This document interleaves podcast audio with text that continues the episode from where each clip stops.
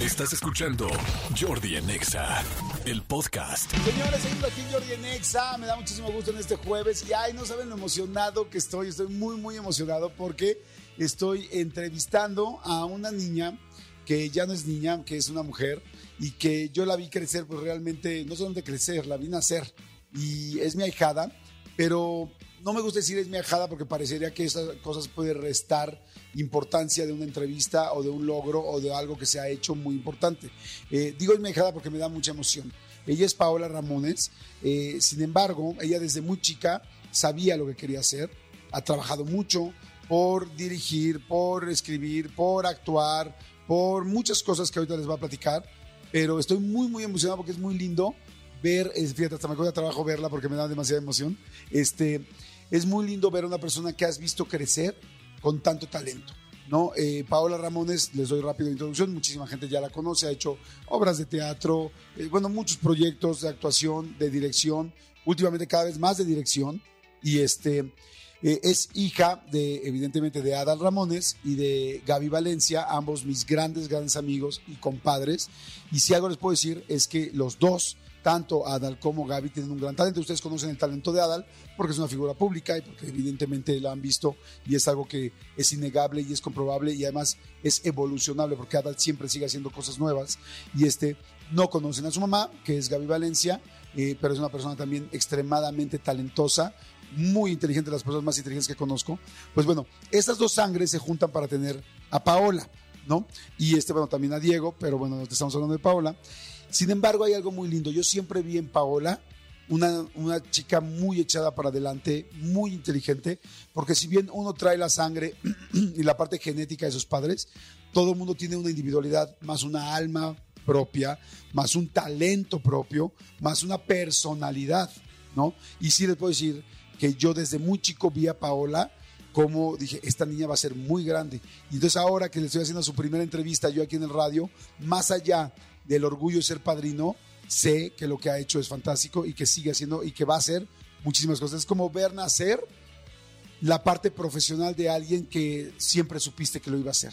Paola Ramones. ¿Cómo estás, Paulita? Bien, muy emocionada, muy emocionada. No lo puedo creer que ahora me estás entrevistando a mí. Te lo juro que a mí también se me pone la piel chinita y hasta me da cosa como estar aquí. Ay, sí, sí, sí, es que nos vemos, es que imagínense, es mucha, mucha emoción. Sí. Y este, pero qué bueno, ¿cómo estás? ¿Estás bien entonces? Muy bien, muy contenta, muy contenta. Creo que te podrá sorprender ya cómo está Paola de ahorita y la Paola en que te quedaste. Sí. Pero estoy muy emocionada, muy contenta. Sí, porque fíjense que les platico que hemos tenido lapsos donde no nos hemos visto tanto. Siempre pasa eso, ¿no? Que cuando, sobre todo los eh, hijos, nietos, ahijados van creciendo, pues de repente te separas. Y también depende mucho de uno con el trabajo y tal, y lo que de repente no es. A veces uno no está tan presente. Ese ha sido mi caso. Pero este no sé, de las últimas veces que me acuerdo de la parte profesional fue te fui a ver a Shrek cuando estabas actuando en Shrek, muchas cosas que he visto, ¿no? Eh, que pusieron la obra aquí en México de Broadway que fue padrísima y que estabas ahí de protagonista. Pero este he visto mucho en tus redes y lo he platicado con Ada y lo he platicado con Gaby de la parte que estás haciendo de cine. Pero ahora haces una colaboración muy interesante que creo que debemos todos de poner atención porque es con la revista Harper's Bazaar, este, que bueno, ya no solamente revista, sino que es todo un conglomerado de diferentes cosas Harper's Bazaar. Este, platícanos, por favor, qué es, Pues este proyecto literalmente surgió hace un año. Fue una invitación para mí primero como para modelar. Ni siquiera sabían que iba a terminar en Harper's, pero fue de, ¿quieres hacer este proyecto? Tú lo vas a modelar yo dije, yo no soy modelo, o sea, no tengo nada de modelo, pero me la rifo, o sea, yo le entro solo con una condición, lo quiero dirigir y también lo quiero producir. Entonces me dijeron de que estás loca, pero bueno, te dejamos. Entonces estas personas confiaron en mí, yo les piché el proyecto tres días después, me dijeron, va, nosotros vamos a volar a Los Ángeles, vamos a hacer todo allá, porque les dije, permítame a mí hacerlo, o sea, yo quiero poner hasta el dinero, me quedé sin comer, o sea, comí mac and cheese, como dos semanas y así por meterle Que para el nivel de los Ramones, comer mac and cheese ya es algo complicado, ¿no? Exactamente, ¿no? ¿Dónde está el foie gras, no? Para, no, para nosotros para ellos mac and cheese, obviously. O sea, evidentemente no, no, no estabas, como que las cosas empezaron a complicar, me imagino. Cuéntame. Entonces, como que les picho el proyecto, les encantó Y una semana antes de literalmente el rodaje en el desierto, porque está, aparte esto fue en el ¿Qué? desierto, en Los Ángeles, me cancelan. Me cancela la maquillista, me cancela el fotógrafo y me cancela la diseñadora de modas. Me dicen, No me digas, me dicen, no podemos recibir órdenes de una niña de 21 años. Eh, ¿Cómo vamos a poder confiar en ti? Yo estaba, yo lloraba con mi mamá y le decía, voy a tirar la toalla. Yo creo que ya no lo voy a poder hacer porque ¿de dónde voy a sacar otra maquillista, otro fotógrafo en menos de una semana? Es como estaba produciendo, yo a todos les decía, todo está perfecto, no pasa nada, cuando se estaba cayendo el barco. Entonces yo lloraba, pero me agarré los pantalones y dije, este es el proyecto que quiero hacer, lo voy a lograr hacer, no sé cómo. Me salí a la calle de Melrose en Los Ángeles, o sea, puerta por puerta, cas- o sea, tienda por tienda de, hola, soy Paula Ramones, este es mi proyecto, nadie me topaba, nadie nada. Y obviamente muchos me decían, no, pues muchas gracias, no es lo que estábamos buscando. Y una chava me dijo, agarra lo que quieras, confío en el proyecto, me encantó tu idea, agarra lo que quieras. Entonces ese día sí empecé a llorar, le dije gracias, empecé a agarrar lo que sea de la tienda. Un día después también consigo al fotógrafo que se unió porque dijo, también me gusta el proyecto. Y una amiga me dijo, yo te maquillo, no necesitamos mucho de maquillaje y yo te maquillo. Lo logramos hacer. Permíteme. Hay un punto muy importante aquí en, esta plática de Paola. Y es, eh, no me voy a dejar dirigir por una niña de 21 años. Sí. Esto es algo muy, muy importante y creo que es muy inspirador para toda la gente que nos está escuchando.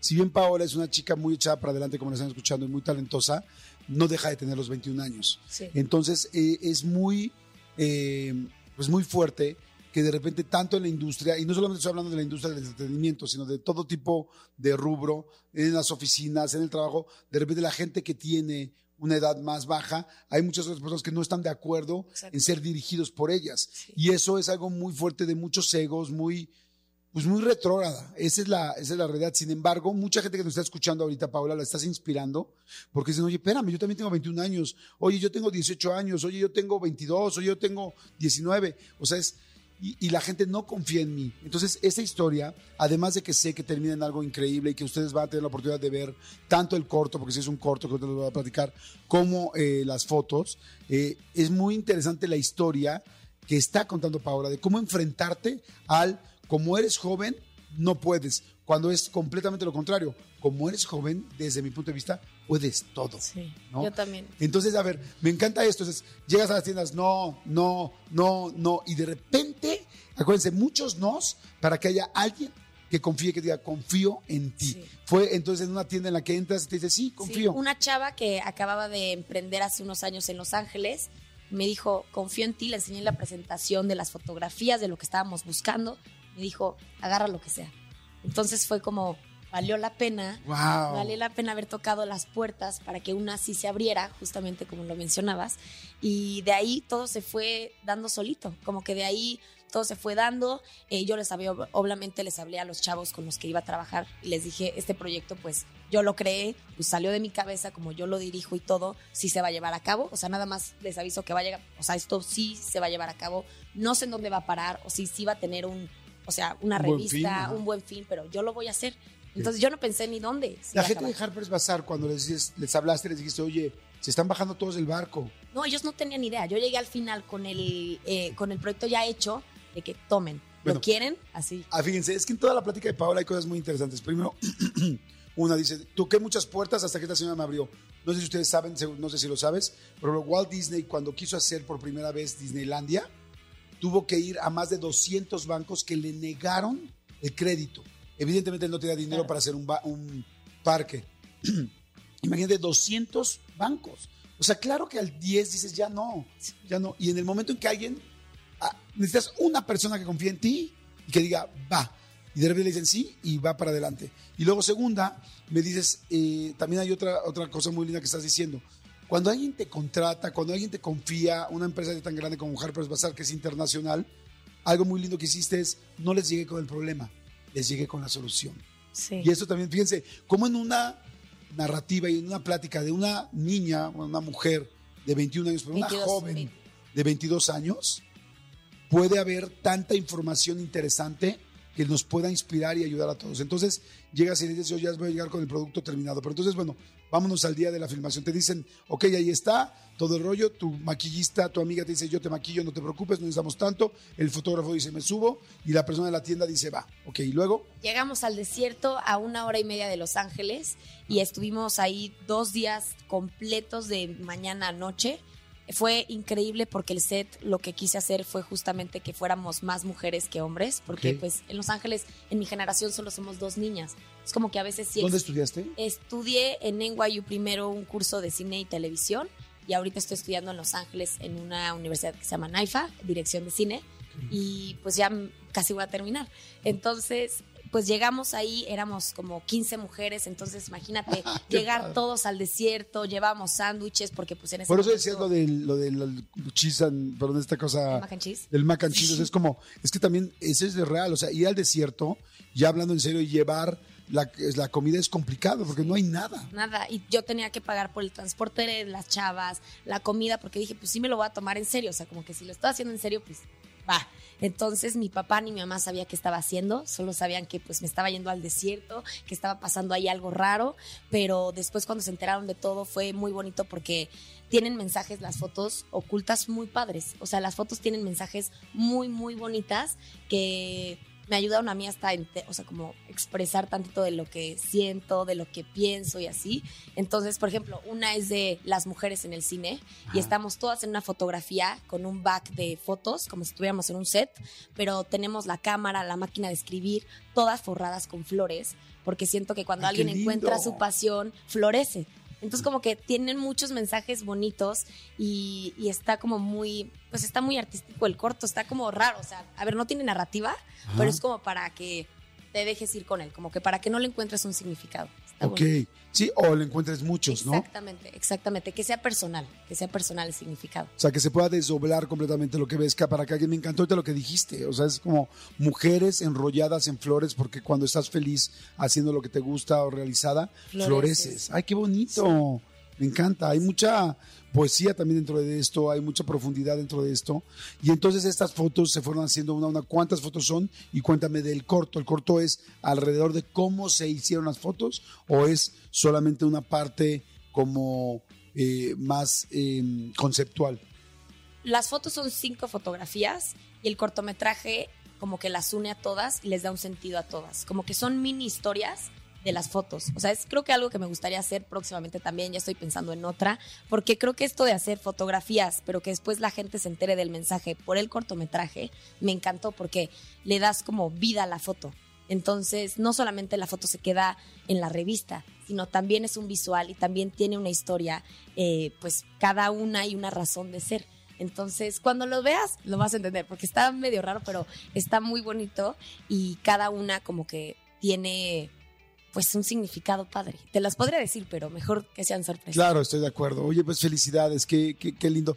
¿Dónde podemos verlas? ¿Dónde, ¿Dónde y cuándo podemos ver tanto el corto como las fotos? Es en septiembre, todavía nos dan todavía no nos dan la fecha exacta que va a salir en la revista ni en las redes sociales, pero va a salir tanto en la revista física, somos la portada de arte y cultura, ¡Wow! y nos dieron toda la sección de arte y cultura y para contar esta historia, el guion, porque también hicimos guion, pero al final dije, yo creo que va sin voz para que cada quien también Lo que pueda interpretar como ¿no?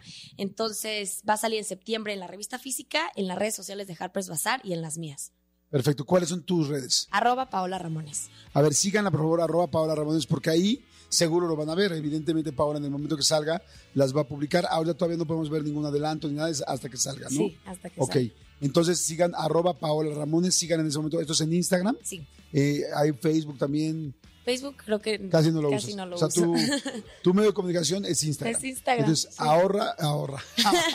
bueno, también ahorren, pero es arroba Paola Ramones. Y este, oye, y hablando de ahorrar, la, la publicidad, no, multiva, no. No.